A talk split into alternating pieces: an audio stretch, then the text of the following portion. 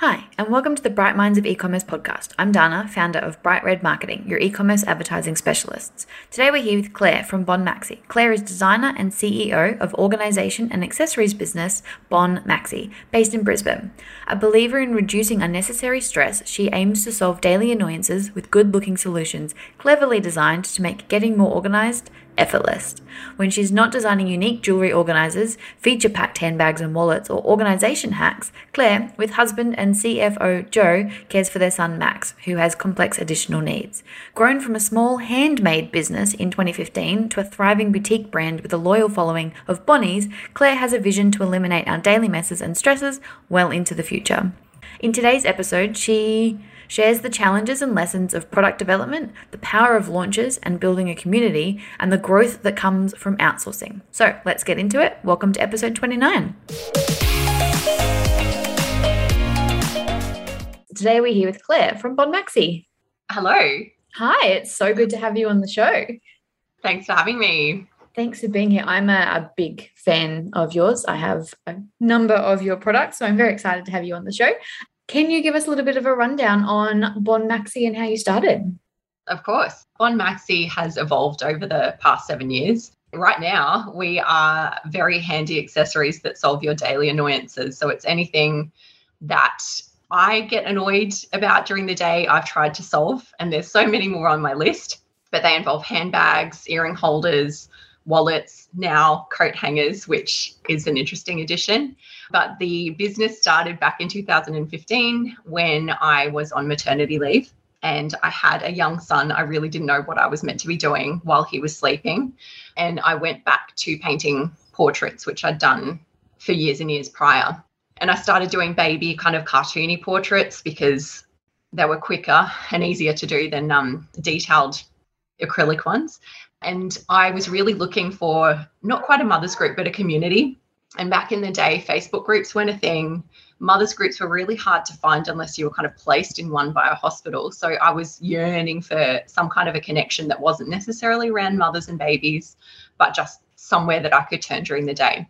So I hopped onto Instagram and I realized that there was a bunch of people on there who had actually started these businesses and they were creative businesses, handmade, services. And I thought, oh, okay, that's cool. I didn't know we could do that. So I started my business and it grew not quite from the portraits. It kind of grew rapidly from there, but I filled my day really quickly because portraits take time. And I was capped with how much I could do. And so I started doing some nursery decor as well that was already made. So it was my paintings on wooden hangers and prints. And then I started to think there's tons of businesses who are like baby businesses doing things. And I really am not sure that I'm solving a problem apart from making somebody's wall look better. So I started looking for a problem in my life that I might be able to, to solve. I have a marketing background myself, so I knew that that's how all good businesses start.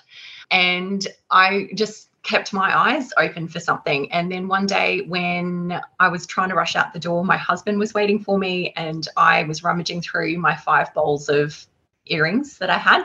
I thought, oh, surely there's a better way. And it struck me at that point. And yeah, earring holders were born out of that moment.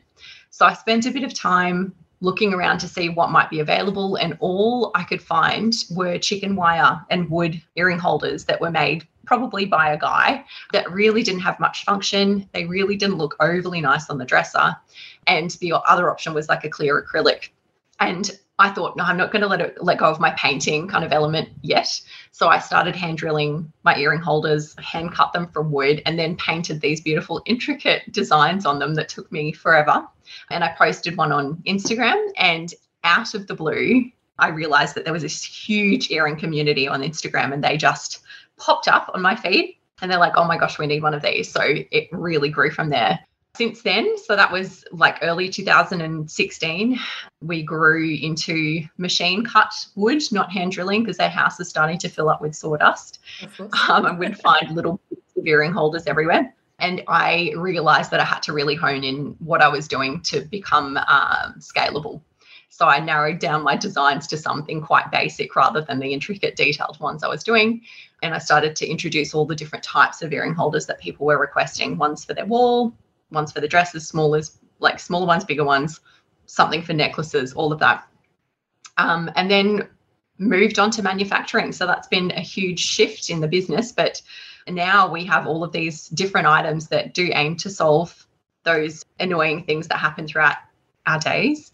And I still look back and go, I don't even know. I had no clue that it was going to be like this. But I'm so incredibly grateful for Instagram, for one, and the earring community, the handmade earring community, because that really boosted and kickstarted the business. Yeah, amazing. I mean, the earring holder is amazing. I get far more use out of my earrings now than ever before because they were just in a bowl. And now I have lots of really big, crazy earrings. And it's it's amazing and it's perfect. And it's not that like some of them you have to like fiddly and put them in yours is just amazing. So very nicely done. Thank you for making life easier. We appreciate it. what was the journey like? I want to say like mentally, but like between going from like hand making product to like where you are now, where you're obviously getting things manufactured and I don't know where your products are made, but that's a, a very different sort of business to making things at home. Yeah, it took a lot for me to let go from let go of the painting element of it because I thought I'm an artist. That's why I'm doing this business. And so, first of all, just letting go of the baby portraits was a huge step. And then moving to, so we started printing onto wood. That was quite a new practice. Not many people did it around. So, trying to test, ensure that the pigment was as bright as I wanted it to be. White is especially hard. And trying to find people who are really niggly about quality, like I was. And I think that's the benefit with a handmade item. You start at the beginning and you finish at the end and you see it right all the way through the process. Whereas when you're manufacturing something, you send off an idea and then you don't see it until, you know, you get a sample, but the sample might not then translate to, to a bulk production. So you let you have to let go of that control. And for me, I am I love to have control. I love to be a part of absolutely everything. I want to know all of the processes. And so handing that over to somebody who, you know, you haven't necessarily even met is a huge step. I think the benefit, though, of starting off in handmade and then moving to production was that I knew how things could be made. And I had a really in depth knowledge of every hole size. Sounds really awful. That might be good for every type of earring. And so I could just walk straight in and I didn't have to have those extra samples made because I'm like, I know this needs to be this.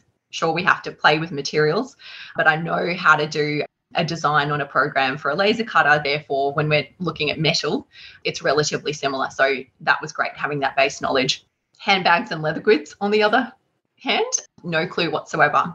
So that's been a huge learning curve about different material, lining, sewing techniques, and metals and zip structures and all of that. So it's a huge process, but because I like learning about it all, it's been really exciting to go from there. Yeah, amazing. Uh, do you have any tips or recommendations for people when they are sort of looking for that manufacturer that they can trust? I think it does take a couple of goes or a lot of trials. So every manufacturer will produce a sample either for free. They might have an existing product that you can then modify, or you might want to start from scratch, which is what we've done for our products. Because they have that knowledge, they can kind of start you off at a certain point but at, you know once you start to get that understanding of how something's made it's good to test maybe three or four different factories because there might be small ones large ones. All of them have different types of machinery or techniques to do things or recommendations or they might work with different types of businesses or different quality requirements. And so having comparisons right next to each other of an existing product or your design you're able to compare each one and then determine you know it might be a mix of communication styles. Obviously it's a different language so you have to consider whether your messaging is coming across or whether you can be clear and that's being picked up. The process and the cost and yeah the overall look and feel of the product. If it actually feels exactly what you want and the cost matches up to where you want to be then that's kind of how it goes. But google's always the best resource I've spent hours just trawling through available factories that might, you know, do things even just to spark ideas. I just think it's a great way of going, oh, that's actually manufacturable, if that's a word. It is now. And that might be something that, you know, you can modify or it might just spark a different idea. So I think just spending that time doing a bit of groundwork to see who can do what and then just talking to people. There's no cost in in talking. So I think that's a great way to start. Yeah, amazing. So obviously most of your products, if not all, come from that solving a problem. Can you tell us a little bit about that product development side, not so much the manufacturing side, but how you come up with those ideas, that little that process, those sorts of things, and if there's any kind of lessons you've learned along the way in that process, you know, without giving away the trade secrets. Product development wise, it has always come from, I think now my eyes are just a little bit more open to opportunity.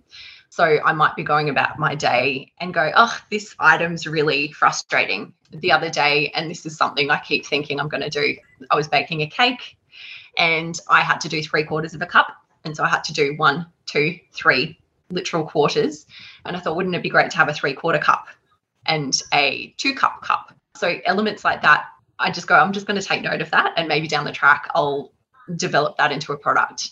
So it stems from, yeah, either needing it in that moment and I just rush to a sketch pad and I go, right, what is my wish list? Absolutely everything that I must have, absolutely everything I would absolutely want to have. And then I have a look at what items are out there. So, not necessarily competition, but is there anybody else that's dedicated to solving that issue? And how can I differentiate from that? Or is that already done and dusted? So, I really try to do things that nobody else is doing because I know that there are other people out there who have the same, you know, problems that I do. Yeah. So once I kind of write that list down, I do a bit of a sketch and just try and work out whether it's viable. If it's not, I always say there's always a way. So I push and push and push. And that's why product development often takes six to 12 months, 18 months, because it might need to have a sample to see whether an extra pocket's doable or the size needs to be high so you can fit a phone in, or this zip might not be long enough, or, you know, the coat hangers were another new thing that we just had to start from scratch. So it takes a lot of time, but once you've got that initial sketch, you've got your manufacturer at least to get a sample and you have that sample in hand, that's when you can start to make modifications and you either nail it first go, which is super rare, or you take, you know, three to four, five, six samples and refine and refine and refine until you've got something that you're super happy with. Yeah, I love that. I think it's good for people to hear that it does take time. I think sometimes people get the idea that you've just come up with another product and it's amazing and they don't know how long it takes for that to happen in the first place. So it's kind of good for other people to hear. It's not an instant process. It takes time. Yeah absolutely. And i think working say with leather goods i now understand a lot more than i did when i first started. So producing a sample doesn't take as long because i can quickly work with my manufacturer who knows what i mean when i say can we just do it like this one? or you know we've done that before. Can we just repeat that in this design? So that's not so much of an issue. My metal earring holder the easy drop one took it was about 18 months from initial sketch to my final sample and then production took about six weeks. But that was because I just couldn't nail exactly what I wanted it to be. It was something that hadn't been produced anywhere before, and I couldn't refer to anything to go, well, how did they solve that problem, you know, of having it stand up on a, a desk or something like that. So that was really frustrating, but I knew that if I nailed it, that would be something that had not been seen before and had not been done before. And that was really important that we were able to stand out amongst everything else. Yeah, amazing. So we love finding out how businesses have grown and given your background, can you share some of the marketing strategies used to get your first customers? Not so much when you were doing the portraits, but when you did sort of launch into some more of these products that are more Bon Maxie now. I think trying to find a complementary group of people is really important. It's not always doable right from the get go, but I think I mentioned the earring community. Obviously, earrings, earring holders go so well together and they don't really work. You know, well, my product doesn't work out uh, without the other. I started just chatting to people. I think, you know, networking is such gross word. And so many people just shy away from it, thinking, oh, I don't want to seem pushy. I don't want to come across as salesy or people have, you know, other things to worry about. But when it comes to two businesses talking to each other and you know that there is a really good connection with more mutual connection with products, it's so easy to go, Hey, I think I can help you. Can you help me? Rather than, Hey, you can help me. Can you help me? So that really is where our network kind of grew and how our customer base was able to be extended. Every earring make that, that I spoke to, you know, I may have sent them an earring holder or I said, Can we do a competition together? Both followers were able to be combined and instantly you've got a new audience. Yeah, amazing. What are some of your favorite marketing tactics that you use now, now that the business has kind of grown to the level it has? One of my favorite things to do, and I know that I annoy so many people doing it, is my teaser campaigns. I start when I've got a sample and often when I can't think of what to post, which is often, I take a picture of something very close up or just an element of it. And that starts the process ahead of a product launch. And I know that I annoy so many people, but it is so effective because people start getting curious. The interaction increases because they start doing guesses about what it might be. And then when we get close to the item arriving or it's arrived in our warehouse, that's when the full campaigning of the new product reveal happens. Product explainers, I think, have been really key because I think a lot of people just take, you know, that's a bag. What you do? But I love to go through the whole process of why. It's the features and benefits, you know, argument, not even argument, but features and benefits. What is it about this product that will help you? And actually speaking to camera and showing people that, I found just uh, people get super excited ahead of launch. So then when launch day comes, naturally people who are eager to buy will buy on the day. Yeah, fantastic. I mean, I'm one of those people that get sucked into yours because I'm like, what color is it?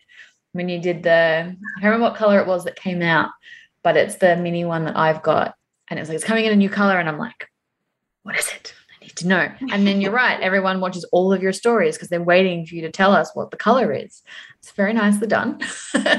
Genius marketing. Um, I know that you do a lot of launches, and I know you just sort of touched on it, but is there a, a particular strategy around that? How do you sort of manage how many products you're going to have in the launch so that you don't sell out too quickly, but then you don't sell out, you don't not sell out? Can you just talk us through a little bit of that launch process? With a, a new product, for example, I have to meet certain minimums if I'm doing custom colors, which is scary because you have to invest in a particular product or a, particular color that you have no knowledge of whether it's going to sell or not. Just more about the the strategy around the launches in yeah. how that gets people in and then whether like organizing stock and things how you manage that process. So yeah i have to meet minimum quantities per color and per product design too. So that always dictates how many that we start off with. Unfortunately i have absolutely no idea about what will sell and how quickly it will sell. Sometimes we've done product launches before and we've had the stock for, you know, 3 months. And that's great because we can view how long it takes to kind of trickle through the stock. But at the same time, when we have something that sells out, it is an instant confirmation to me that that's actually going to be a really good seller and we should increase our quantity for next time. In terms of a product launch, we have a bit of a suite of elements that we not repurpose, but we kind of use that template and remake for each item.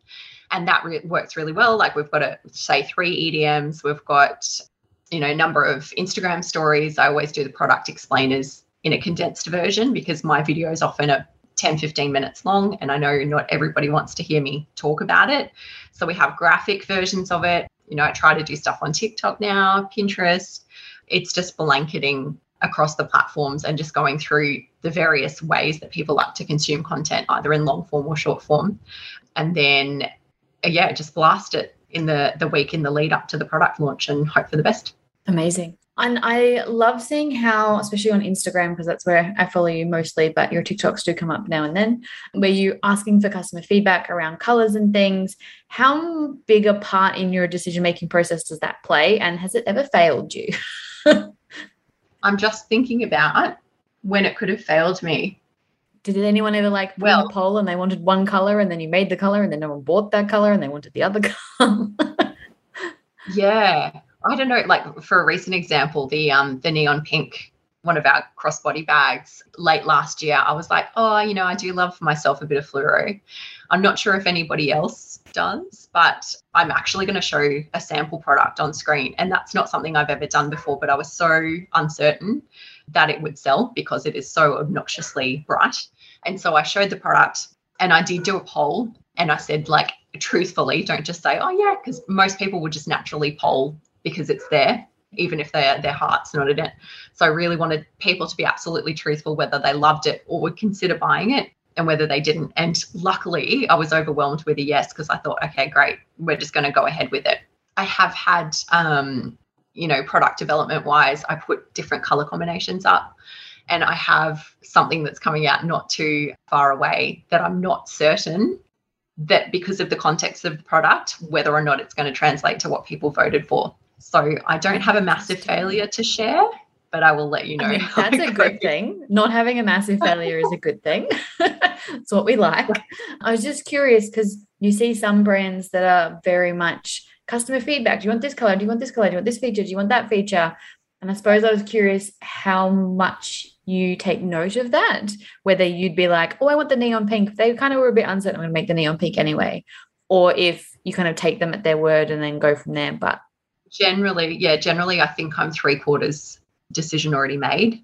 I get a feeling, like a bit of a gut feeling about what might look nice in the range, or we haven't done like a warm color for a while. Let's do that. Let's see what's kind of out and about, especially in the fashion arena because obviously there's trends that go with that.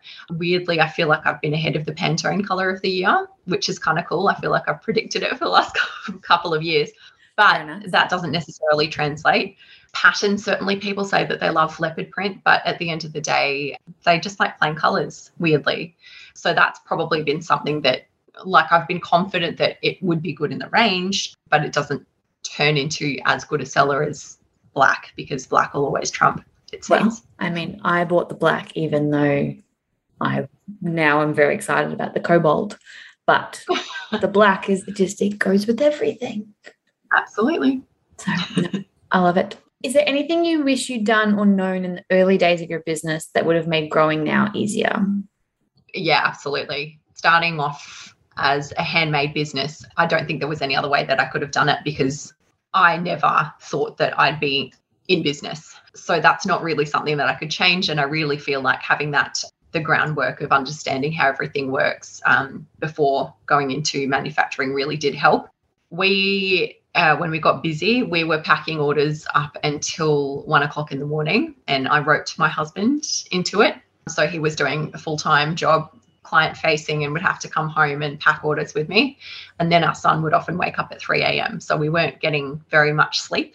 We went to that point where I mean in business you always get to that that panic point where you go something has to change but it's probably a good two or three months away because you need to work out what that change might be we got to that point where we were just not sleeping we felt pretty broken and then had to look after a, a small child.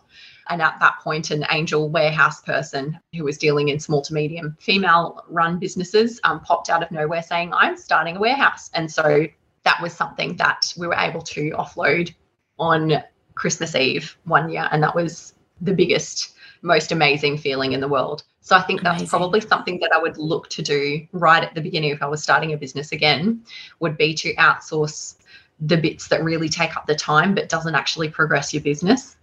I also think that things like logo production, just graphics in general, all of that stuff doesn't need to be done by you. But I think back in 2015 era when people were starting businesses, everything looked really shoddy to start off with. Our photos were bad. They were often taken at nighttime. Nobody owned a tripod. Nobody used, well, they all used the Instagram filters.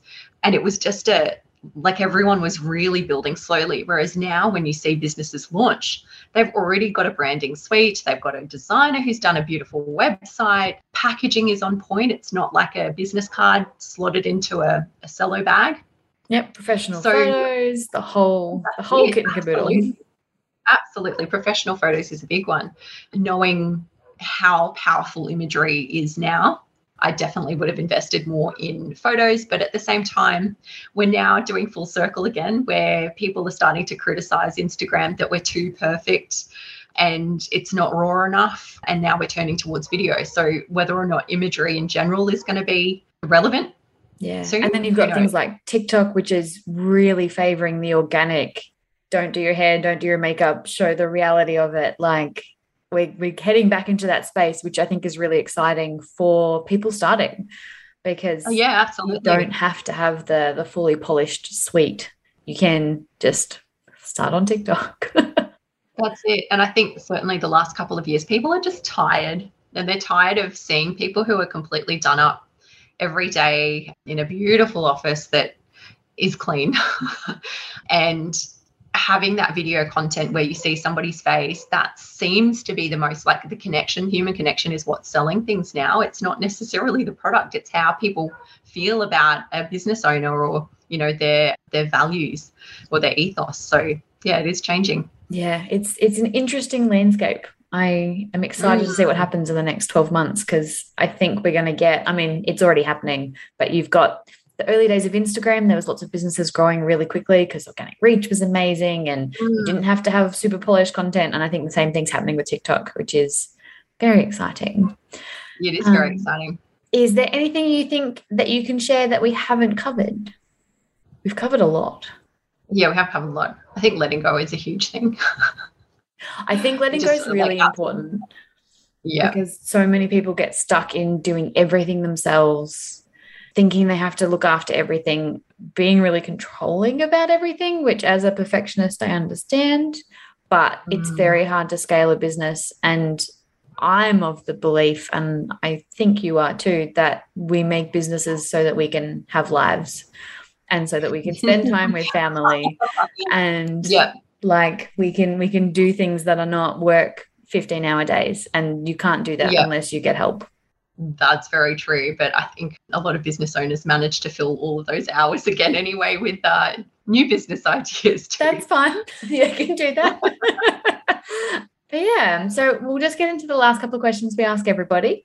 Do you have any strategies or habits you follow each day to help you stay on track? Ah, uh, yeah, kind of. I take my time now in the morning, especially during school time. School holidays is a complete crazy mess. So that's not something we'll discuss now. But in the morning, when my son goes off to school, I always used to feel super guilty that I wasn't online at nine o'clock every morning. And I thought, hang on, I'm the boss here. Why am I not kind of working in towards how my uh, brain actually works? And for me, my brain switches on right about now, which is just after lunch. And I can keep going all through the night if I could. But the morning is really not a great spot for me. My brain doesn't switch on, and I I just spend too much time doing one thing. So I've now learned to take my time in the morning. I exercise in the morning. I watch Netflix while I exercise, and I take a little bit of time just to wake up, essentially. And I've stopped feeling guilty about that. And then when I log on, which is around about 10 or 10:30, depending, I try not to jump straight into emails but I have a bit of a set list that is like my must do's, which is respond to any customer inquiries that have been passed on by Kirsty, our customer service person.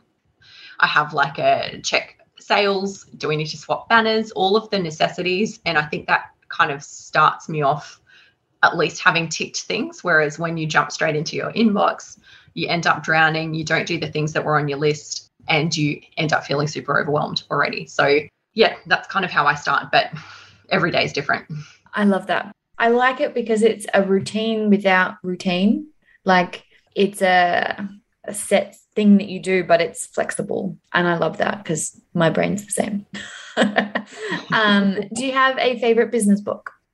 Audio book. I same same. I either fall asleep at nighttime when I try and read because my eyes just are too heavy, and yet I can scroll on my phone weirdly so I don't read anymore, but I listen to to podcasts and audiobooks while I'm doing stuff. My favorite business book that I've read recently is Shoe Dog, which is the story of Nike. Yes. Really interesting. And it's read by the dude who wrote it. I didn't realize how many big problems that every business must have because I've had my fair share, you know, of manufacturing issues or website issues or whatever, but this is like grand, grand scale. It made me feel so much better about my business, but you can't really escape it. And I thought that was just a really good reality check. Yeah, I, I love when people share the the hard stuff because it's life is hard stuff. Like yeah, absolutely. Let alone business being hard stuff, but there is always hard yeah. stuff. And I think sometimes the business world gets a little too glamorized. And it's nice it to does. be like, actually, it's hard sometimes. Yeah, yeah, absolutely. Especially multinational corporations too. You think everything's just well oiled, but they just consistently have, you know, competition trying to bring them down and, you know, on large scales or suing them. yeah, I don't think that ever goes away, unfortunately. Yeah, no, I'm good. I don't, I don't want to be mm. Nike. Favorite podcast, business or personal? One of the ones I like to just wind down to is after work drinks. Aussie and a New Zealander girl, I think they're both journalists, but they just talk like you're talking over a cocktail.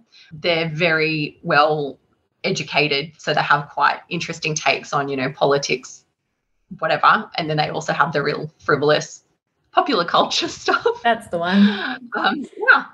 So I find it's just a really nice way to, you know, while I'm cleaning or something and not be fully business because I have a habit of always just thinking about my business when I'm not working in it. And that gets really draining. So putting a podcast on while you're doing other stuff kind of helps the brain switch off a little bit. Yeah. I love that. And tell us about how people can find you.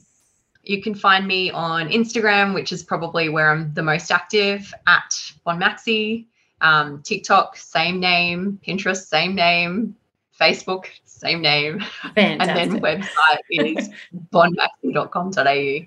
Wonderful. Well, thank you so much for joining us. It's been an absolute pleasure having you on the show. Thanks for having me. Thank you for listening to the 29th episode of the Bright Minds of E-commerce podcast. Don't forget, we load all of the links and show notes onto our website. You can find everything at brightredmarketing.com.au forward slash episode 29. The link will also be in the episode description.